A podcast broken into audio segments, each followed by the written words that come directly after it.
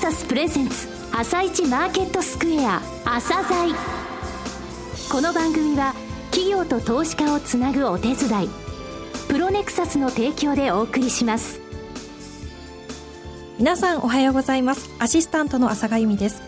それではスプリングキャピタル代表チーフアナリストの井上哲夫さんと番組を進めてまいります。井上さんよろしくお願いします。よろしくお願いします、はい、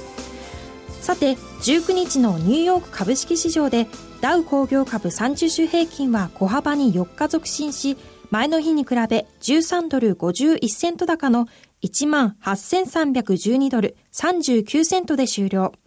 連日で過去最高値を更新しています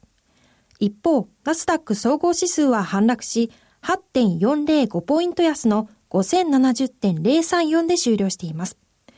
ヨーロッパの株高や堅調なアメリカ住宅指標を受けて投資家心理が改善し、アメリカ株式相場には買いが優勢となりました。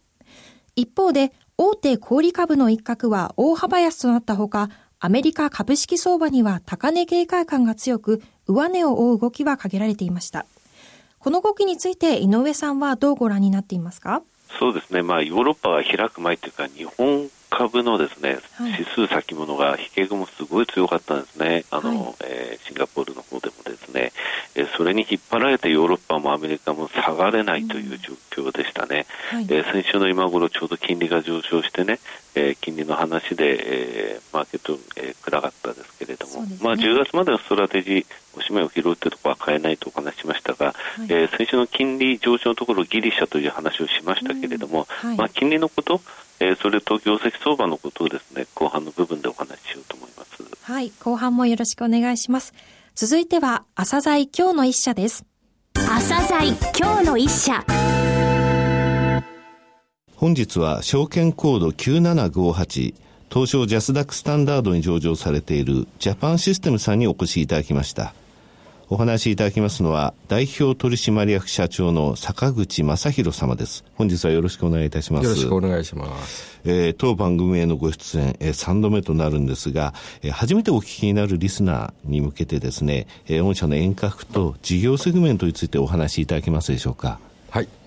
えーと、まず、まあ、弊社の創立なんですけど、ちょうどあの東京オリンピックは1964年に開催されましたけど、その5年後の1969年に、えー、創立という会社でございまして、はい、えー、46期目を終えまして、47期目に入っております。もともと、あの、当時はデータパンチ、オフコンから、えー、ビジネスを展開してまいりまして、その後アプリケーションプログラムの自宅開発というふうな形でビジネスを展開しております。また、あの、1988年に、えー、ジャスダック市場に株式を公開して上場という形を、えー、迎えました。本年度で27年目に至っております。えー、私が社長になりましてから、はいえー、今年で7年目を迎えるわけなんですけど、えー、その当時から、えー、組織をまた新たな時代に向けて、はい、変革しようということで、ようやく、えー、昨年度、礎といいますか、基盤を作ることができました。はい、で、その中でエンタープライズ事業と、はい、それから公共事業、はい、それからシステム基盤事業、えー、3つの大きな、えー、事業体を構成する、えー、会社になりまして、はい、まあ別名トリニティ体制、はい、もしくはトライアングル体制とか、デルタ、デルタフォースとかとい。うような形で会社の中では一緒じゃないですか。えー、エンタープライズ事業、公共事業、システム基盤事業、この3つが事業セグメントですよということですね。そうですね。システム基盤事業が全体をなんか支えるというイメージが御社の場合あるんですけれども、はいえー、公共事業とエンタープライズ事業とはその、なんて言いますか、えー、相手先って言いますかね、対象のような印象がありますけれどもね。その通りでございます。はい、えー、それまでは、あの、各事業部をソリューション事業部という形にしておったわけなんですけど、そ、ね。はい、えー、それをよりアカウントフォーカスというか、お客様をフォーカスするような形ということで、はい、一つはエンタープライズ向けのお客様、それから公共向けのお客様、はい、で、それを支えるのがシステム基盤というふうな形で、はいで、そのトライアングルにしてるのは、それぞれの交わったところ、縦割りじゃなくて、なるほど。交わったところでシナジーを出していこうという意図があります。すねはい、まず、御社の公共事業、え地方自治体ですよね。どういったところをターゲットとされているのか、また今、シナジー効果どこまで進んできているのかということをですね、お話しいただけますでしょうか。はい。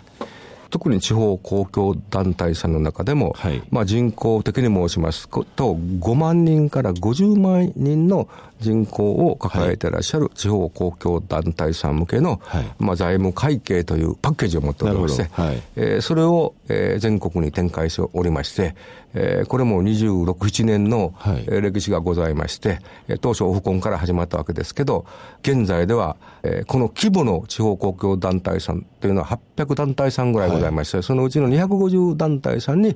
そのファーストという、財務会計のパッケージが入入っておるというふうな形になっております。えー、まあ、電産さんのお話に移らせてもらいますけど、はい、まあ、我が社も新たなるあのバージョンアップと申しますかね、はい、あの新規に新しいファーストというのを、えー、作りまして、ここの部分で電産さんと、まあ、業務提携という形で、はい、ようやくあの一次開発を終えまして、はい、現在二次開発に入っておりまして、えー、今、あの、進行中でございまして、えー、間もなくそれが、あの、形となって、あの、現れてくるというふうな、ねえー、状況、状態になっております。はい、これですね、あの、新公会計、公の会計ですね、はいはい、えー、そういう基準というものの導入が言われておりますが、はい、こちらへの対応っていうのも、えー、されるということでしょうかね。はい、はい、えー、もちろんそうなんですけど、はい、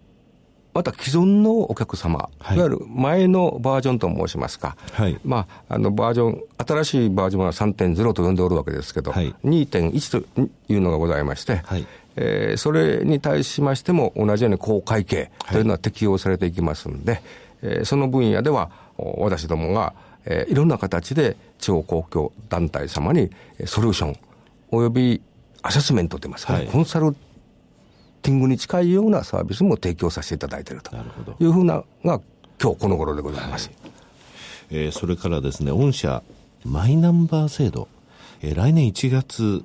えー、導入されるわけなんですけれども、いよいよその導入が近づいてきたぞということなんですが、セキュリティ対策、えー、急務となっておりますけれども、えー、こちらについてお話しいただけますでしょうか？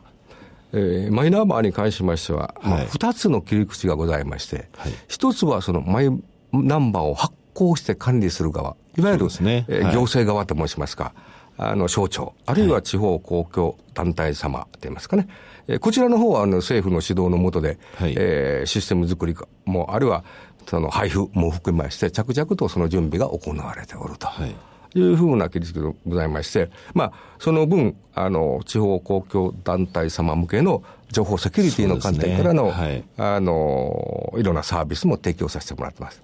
えー、むしろ昨今では、えー、反対にマイナンバーを、えー、集めて、えー、いわゆる社員から、あるいはその社員の家族のマイナンバーを集めている企業側のセキュリティはどうなんだというふうなところへんにフォーカスを当てまして、えー、特にそのマイナンバーというのは、えー、特定個人情報と呼ばれる、ね、ものに属しますんで、はい、えー、反対に企業さんとしても、かなりのセキュリティというのを意識されながら、守っていく必要があると。自治体と企業、それぞれがそのセキュリティっていうものが必要だということですね。おっしゃる通りでございます。はいうん、まあ、特にこの個人、特定個人情報に関しましては、双方とも安心、はい、安全というものを確保された上で展開していく必要性がございます。ただまだ企業側様の方は、最近のアンケートによりますと、マイナンバーに対するその情報セキュリティという切り口からいろんな対応されているというのが、まだ2割ぐらいというふうな状況でございますこれ、認証は当然強化しなきゃいけないそうなりますよね。はい、あと、印刷物セキュリティという言葉もですね、言われるんですが、こちらの部分ってどういうことなんでしょうかね。えっ、と、印刷物に関しましても、えー、いわゆる認証ベースの印刷、はい、あるいは誰がいつその印刷をしたかというのをログで残す。ログ管理ですね。はい、はいそういうふうな、えー、切り口からのソリューションもご用意させてもらっております。はい。はい、えー、マイナンバー制度に、えー、まだ2割ですか、企業さん。はい、というところはですね。ということは、まだまだその、なんて言いますか、御社のその、えー、入っていくといいますか、採用される余地は大きいということでございますね。そうですね。はいえもう一つですね、ご紹介したいものがあるのですが、今年の1月にプレスリリースが出されました。屋内 LBS 領域への進出ということだったんですが、えこれ具体的にどういうことなのかですね、リスナーの方に分かりやすくご説明いただけますでしょうか？これはまだビジネスというよりは、こう、シードといいますかね。はい。種をまいて、えー、種です。はい。えー、今日現在、えー、日本を、えー、観光目的で、えー、来日される外国人の方が1000万ぐらい、いらっしゃいます。はい、オリンピックの年には年間でその倍ぐらいになるという推定がなされております。えー、そのような中で、えー、外国人の方が快適に過ごせるために、はいえー、すなわち道案内というものに、えー、我が社は、えー、フォーカスしております。はい、で特にあの皆様方ご存知 GPS 外のナビゲーションというのはもう大丈夫なんです。はい、ところが駅の中とかなるほどあるいはいろんなモールとか、はい、インドアマップという世界が、えー、これから、えー、展開される。なるほど。それが屋内地図システムと言われる部分ですね。そうですね。はい。で、その中で、えー、屋内地図に関しましては、皆様方ご存知のように、いろいろなアウトレットに行かれたり、はい、モールに行かれたら、うんうん、その地図はあります。はい。しかし、自分の買いたいものがどこにあるか、ナビゲートしてくれる仕組みがございません。そこまで精度が高いものを、えー、開発されようとしているということなんですか？はい、それに取り組もうとしております。はい。はい。特にあの、まあ、いろんなあの企業さんもそれに向かって展開されておりまして、はい、まあ、その即位って言いますか、はい、あの、自分のおる位置ですね、地図の中で、特にあの屋内での、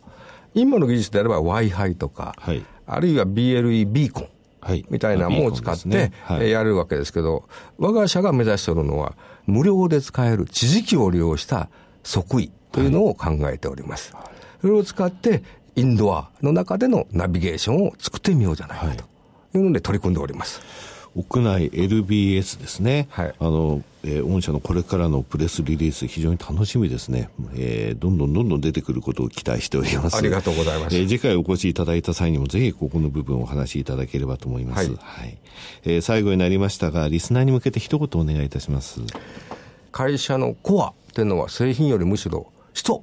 が中心で我々のビジネスが成り立っておると。はい。この人をいかにこうモチベーションの高い人材を育て上げていくかということで、えー、いろんな仕組みを今作っておりまして、はい、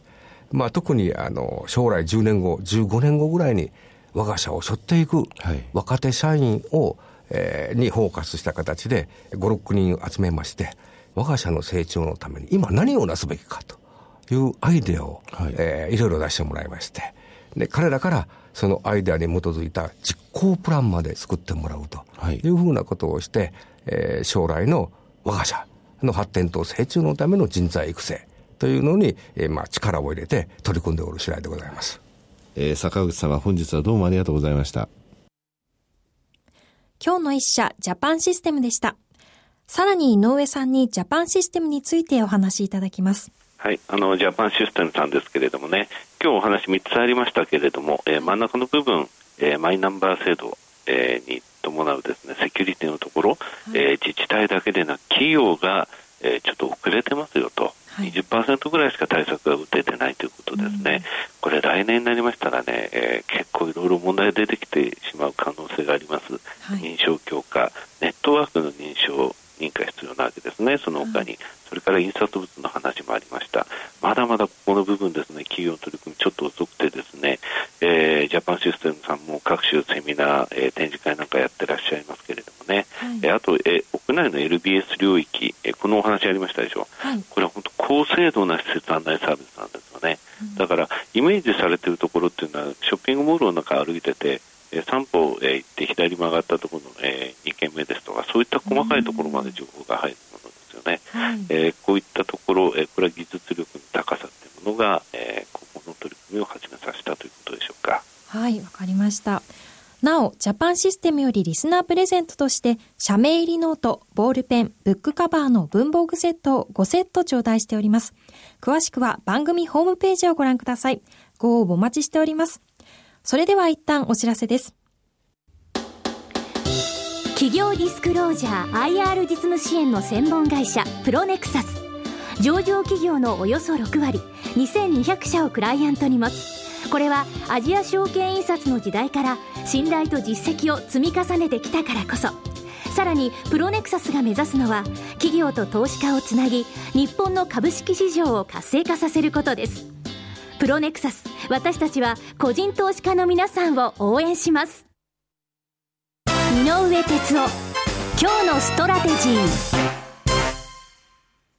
それでは井上さん、後半もよろしくお願いします。はい、えー、後半ですけれどもね、今週、朝大セミナーがありますね。えー、土曜日、えー、12時半から、えー、会場、開演1時ですね、いつもの浜松町プロネクサス本社で行いますので、はい、えー、入場券当選された方はですね、ぜひお越しください。はい。はい、えー、そこのところでもですね、需給、えー、それから、えー、今現在の、えー、外国人、日本株どう見てるか、あとランキングシートがね、えできましたので、えそちらの方から目立った動きの銘柄も、えご紹介したいと思いますね。はい、先週の今頃、えちょうどこの番組でも申し上げましたけど、えー、債券の金利が世界的に上がってきているというので、大騒ぎになってましたけれどもね、はい。えー、米国債10年もって2.3%はい、で4月の28日からちょっと2%のところを超えてきて意識されて2.3%となったわけでね、えー、ただこの動きなんですけど皆さんちょっとナーバスになりすぎてるなというふうに思いましたね。はい、というのがね1.7%まで今年の1月落ちてて4月1.9%でしたけれども、はい、えー、イエレンさんがテーパリングによってね金融緩和の量的な部分はもうやめますよって宣言したのは2013年、一昨年の年末なんですね。はい、この時の10年国債の利回りって何パーセントかってみんな忘れちゃってるんですよ。この時米国債の10年もって3%だったんですね。はいそれで量的緩和をやめて、これから金利を、政策金利を引き上げるかもしれないという話ですよね。うん、となると、そこから上がっていってもおかしくなかったわけなんですよ。なるほどそれなのに、えー、きちんと、えー、市場との対話を行ったということ、はい、それから原油価格が落ちたということですよね。うん、この2つが影響して1.7%まで、えー、米国債下がってたんで、えー、なんか金利が上昇して、これ、企業業績に影響を与えるんじゃないかというふうな、うん、えー、不安があったんですけれどもね、はい、ただ、その企業業績なんですが、一言で言いますとね、アメリカ良くないですよ、これ。はい、というのが、えー、昨年の、えー、12月末と、えー、今の、えー、状態を比べてみますとね、はい、えー、PR が、アメリカ株動いてないのに PR が、えー、上昇しているということは、はい、10%減益なんですよ。あの時に比べて。はい。はい、で、日本はどうかっていうと、日経平均の PR で見て、一株利益を出してみますとね、11%上昇してるんですよ。はい、だから日本株が非常に好調だというのはやっぱり業績なんですよね。はい、で、まあ、アメリカの金利が上がるときに株も上がるっていう、えー、あのグレートローテーションというお話何度かしましたが、はい、それは結局業績相場の裏返しで、今アメリカ株がなかなか上がれないのはそういったところなんだと。となるとアメリカの PR20 倍、2倍引いて18倍が日本。となると、うん、トピックス18倍ってここから4%上昇なんですね。日経平均で当てはめると2万800円、ちょうど2000年4月の高値のところなんですね。はい、えー、その後はちょっと一旦ちょっと横ばいになるかなというイメージですかね。わかりました。井上さん、今日もありがとうございました。また来週もよろしくお願いします。この後は東京市場の寄り付きです。朝鮮この番組は企業と投資家をつなぐお手伝いプロネクサスの提供でお送りしました。